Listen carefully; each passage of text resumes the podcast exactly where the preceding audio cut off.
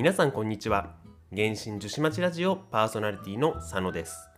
今回もありがたいことにお便りをいただきましたのでそちらの紹介をさせていただきその質問に答えていきたいと思います。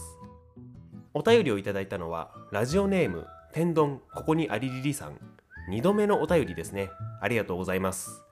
1月25日に Google フォームの方にいただきました。そうしましたらまずは内容の方をお聞きください。どうぞ。この前はエンヒとロサリアの生物に関して説明していただき本当にありがとうございました。佐野さんに紹介していただいた生物フレさんに協力してもらって集めてます。今回も似たような質問なのですが杏仁豆腐大好きヤシャ様かっこ小様の機能性おすすめ生物おすすめパーティーを教えてほしいです。あと最近の日課は佐野さんのラジオを毎朝見ることです。ハマっちゃいました。追記小様を1連目でお迎えしました。自慢ですみません。お便りありがとうございます。まず一言いいですか？羨ましいな。1連目でしょ？10連1回目じゃなくて単発1回目なんでしょ？どれほど強運なんですか？あやかりたいですね。おめでとうございます。そして前回は放浪者のガチャ会のみ聞いていただいた段階で即お便りいただいたんですよね。その後も聞いていただいて嬉しいですね。その天丼さんと皆さんが聞いていただいているおかげもあってこの23週再生数がですね普段の1.5倍から2倍くらいに増えてるんですよね。ありがとうございます。これからも頑張っていきたいと思います。そして本題としましてはショーの戦闘面での紹介ですね。以前もお伝えした通り私 DPS の計算とかできないので根拠とかは提示することできないのでもし今から紹介することをさらに気になったりした場合はご自身でまたさらに深掘りしていただけると助かります。またもしベテラン旅人さんいらっしゃいましたら私が言ってること間違ってたりしたら訂正のお便りいただけると助かります。まずは基本としまして役割紹介させていただこうと思います。元素爆発後のジャンプ落下攻撃をメインとするゴリッゴリのメインアタッカーですね。特に複数の敵を相手にする集団戦を得意としていますね。添付突効果など含めても味方をサポートする能力は何一つなかったはずですね。でその突効果を見ていきますと1突目で元素スキルが2回打てたものが3回打てるようになります。2突目で小が控えにいる時小の元素チャージ効率プラス 25%4 突目で小の HP が50%未満の時防御力プラス 100%6 突目元素爆発中の落下攻撃が2体以上の敵に当たった後1秒間元素スキルが打ち放題になります。というおそらく星5限定キャラの中で最も突効率が悪いキャラですよね。1突はまあまあですけども2突と4突がひどいですよね。で6突貫突は強いんですけども2体以上の敵がいないといけないという条件がもったいないですよね。これによってジャクダ竜王みたいな単体ボスに意味がなくなってしまうんですよね。正直小の突合化に関してはホヨバ設定失敗してると思いますねこれは。まあバージョン1.3登場のキャラですからしょうがないんでしょうけどもまあねうん。ただそのおかげというかまあせいというか小は無突か6突かって言われているキャラですね。なので究極の愛がある方以外は無突で十分だと思いますね。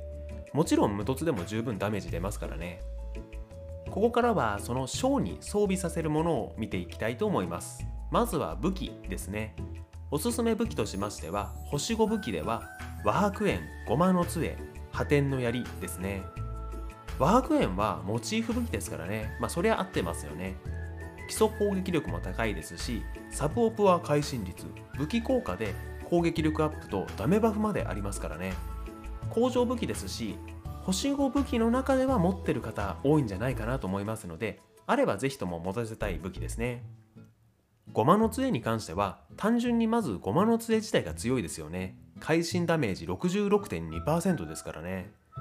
そして HP 半分以下で発動するという武器効果も自称持ちの章ならば割と発動しやすくて相性いいですね。破天の槍に関しては勝利先生のモチーフ武器ではありますけども勝利先生が持つよりもキャラクター性能と武器性能が噛み合ってますね。自称持ちの将にはシールダーがパーティーに入ることが多くシールド貼ることで攻撃力が上がる。破天の槍は意外と将に合っているんですよね。もし破天の槍余らせている方がいらっしゃれば試してみてはいかがでしょうか。続きまして星4のおすすめ武器としましては死闘の槍黒岩の突き槍洗顔長宗風神の矛ですね。死闘の槍は気候武器なので課金が必須になりますけども会心率36.8%と非常に高いいい武器ですね。私の章も今はこの死闘の槍を使っていますね。黒岩の突き槍はショップのスターライト交換で入手できるものですね。サブオプション会心ダメージ55.1%でこちらもなかなかいい武器ですよね。ただ武器効果が敵を倒すこと条件なので単体ボスの時に効果が発揮できないのがちょっと残念ですね。洗顔長宗こちらはリーウェ出身のキャラクターが1人いるごとにこの武器を装備したキャラクターの攻撃力プラス7%会心率プラス3%という武器効果で強いんですけども小の最適パーティーこの後紹介しますけども基本的には20までしかまああっても30までしか発動しないんですよね。そこが少し残念なポイントですね。風神の矛。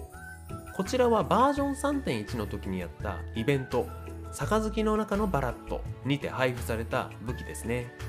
イベント参加していれば無料ですし期間中は鍛えるのも安く済みましたからね。コスパのいい武器ですね。まあ、最大の欠点としましては、今ではもう入手できないということですね。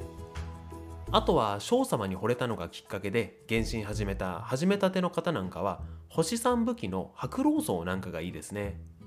ただ、先ほど紹介した星5、星4武器にそのうち乗り換えていくことにはなりますので、あくまでつなぎと考えておいた方がいいですね。続いては生物を見ていきたいと思います。おすすめの生物としましては、がっつり育成したいならば、新車往生力4セットが最適ですね。他のキャラクターと並行しながら育てたい方は、攻撃力18%系2セット、プラス攻撃力18%系2セットの複合、もしくは水力2セット、プラス攻撃力18%系2セットの複合。の3つの中から選ぶといいと思いますね。まずは最適として挙げた新車往生力に関しては現状普通に使えるのは小のみの小のモチーフ生物ですね。後でもちょこちょこ出てきますけども小は主にダメージを構成する3つの要素攻撃力会心ダメージバフの中では突破ボーナスや添付の効果の関係もあって攻撃力が不足しがちと言われるキャラなんですね。そのこともあって攻撃力が自傷というトリガーでどんどん上がっていき2セット効果と合わせて最大で攻撃力プラス66%になる新車往生力が最適なんですね。ただ新車往生力先ほども言った通り現状小しか使いこなせていません。そして同じ秘境の相方は雷金の余興なんですね。上里綾人とか宵宮など手数の多いアタッカーには相性いい。まあ、ある意味誰でも使える生物ですけども宵宮にはしめ縄とかありますし実際アタッカー型綾人を極めようとしている人以外にはあまり価値は高くない秘境なのかなと思いますね。なのでこの新車往生力と来金の余興の秘境に行こうとする方はある程度覚悟を持って行った方がいいと思いますね。続いて安定の候補としまして攻撃力18%系2セットプラス攻撃力18%系2セットの複合ですね。先ほども言った通り攻撃力不足しがちなので攻撃力を上げてやろうという非常にシンプルなものですね。天丼さんの場合は今絶縁しめ縄秘境を言ってるということなのでしめ縄とあとは生物改正で検討し狙えばいいですね。ただ杯と場合によっては冠が縁比とかぶってしまいますけどもまあ一応両方同時に育成はできますね。あと先ほど新車往生力と来金の余興の秘境行くなら覚悟を持ってと言いましたけども実はこの2つどちらも2セット効果が攻撃力プラス18%なんですよね。まあ当初は覚悟を持って言ったけども生物厳選やってみて想像以上に苦戦したとかであれば厳選する覚悟を持ってやっているならば諦めたくなっているその頃にはどちらかの2セットくらいはそこそこのものができていると思いますのでそこで一時撤退というのはありですねあと残り1つの候補としましては水力2セットプラス攻撃力 18%2 セットの複合ですね。カズハとかスクロースとかのために皆さん水力4セットの厳選はされてる方多いと思うんですけどもカズハとスクロースが必要なメインステータスって元素熟知なんですよね。それに対してショーは普通の通常アタッカーのように攻撃力とか会心系選べばいいので同じ水力源泉でも被らないんですよね。その点効率いいのでこれも選択肢の一つになってきますね。で次にその生物集めていくメインオプションとしましては基本的にはというのはもちろんありますけども時計攻撃力パーセント杯は風元素ダメバフもしくは攻撃力パーセント冠は会心率もしくは会心ダメージですね。時計に関してはメインアタッカーの基本にのっとり攻撃力パーセントですね。ただ元素爆発打たないと強化状態になれないということもあるのであまりにも爆発が回らないようならば元素チャージ効率というのも候補になってはきますけどもできればサブオプの厳選や他のパーティーキャラの援護で何とかしたいですね。杯に関してはちょっと特殊ですね。前回の縁日ロサリア会で杯。は基本的にはそのキャラクターの元素ダメージバフでとお伝えしましたけども2回目にして早速基本じゃない方が出てきましたねショーに関しては攻撃力パーセントと風ダメージバフどちらを選んでもそこまで大きなダメージ差がないんですよねまあ若干風ダメージバフの方が上らしいですけどねこれも先ほどから言っている攻撃力が不足しがちでダメバフが豊富という影響ですね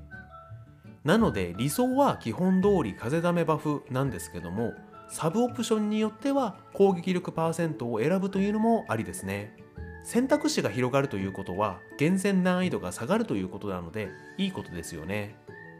ただしこれらは武器やパーティー編成によって変わってきますのであくまで一つの目安としてください。例えばベネットなどの攻撃力バッファーがいる場合さすがに杯攻撃力にすると攻撃力に偏りすぎることになるのでこういった場合は圧倒的に風ダメバフを選んだ方が良かったりしますね。冠に関しては武器やその他生物のサブオプと相談しながら会心率と会心ダメ1対2に近づくようにどちらかを選んでほしいですね。そして理想的なサブオプションに関しては会心率会心ダメージ攻撃力パーセントチャージ効率を中心に狙っていきたいですね。最後にパーティー編成になります。バージョン3.4現在のおすすめパーティーの基本としましては小勝利ファルザンそして自由枠っていう感じですね。勝利はシールドと元素耐性デバフ要因ですね。ファルザンは風元素耐性デバフと風元素ダメージアップそして風元素粒子の供給というのが役割になります。後の自由枠は名前の通り自由なので誰を入れてもいいんですけども私は回復役を入れることが多いですね。攻撃力バフも持つベネットとかさらなる風元素粒子の供給を求めてジンなんかを入れることが多いですね。これがバージョン3.4現在のおすすめパーティーですけどもそれ以前はまあそれ以前というかファルザン実装以前は小塩と呼ばれる小、勝利、ジン、アルベドの4人が主流でしたね。まあ、ファルザンがそこに割って入るほど強いということなんですけどね。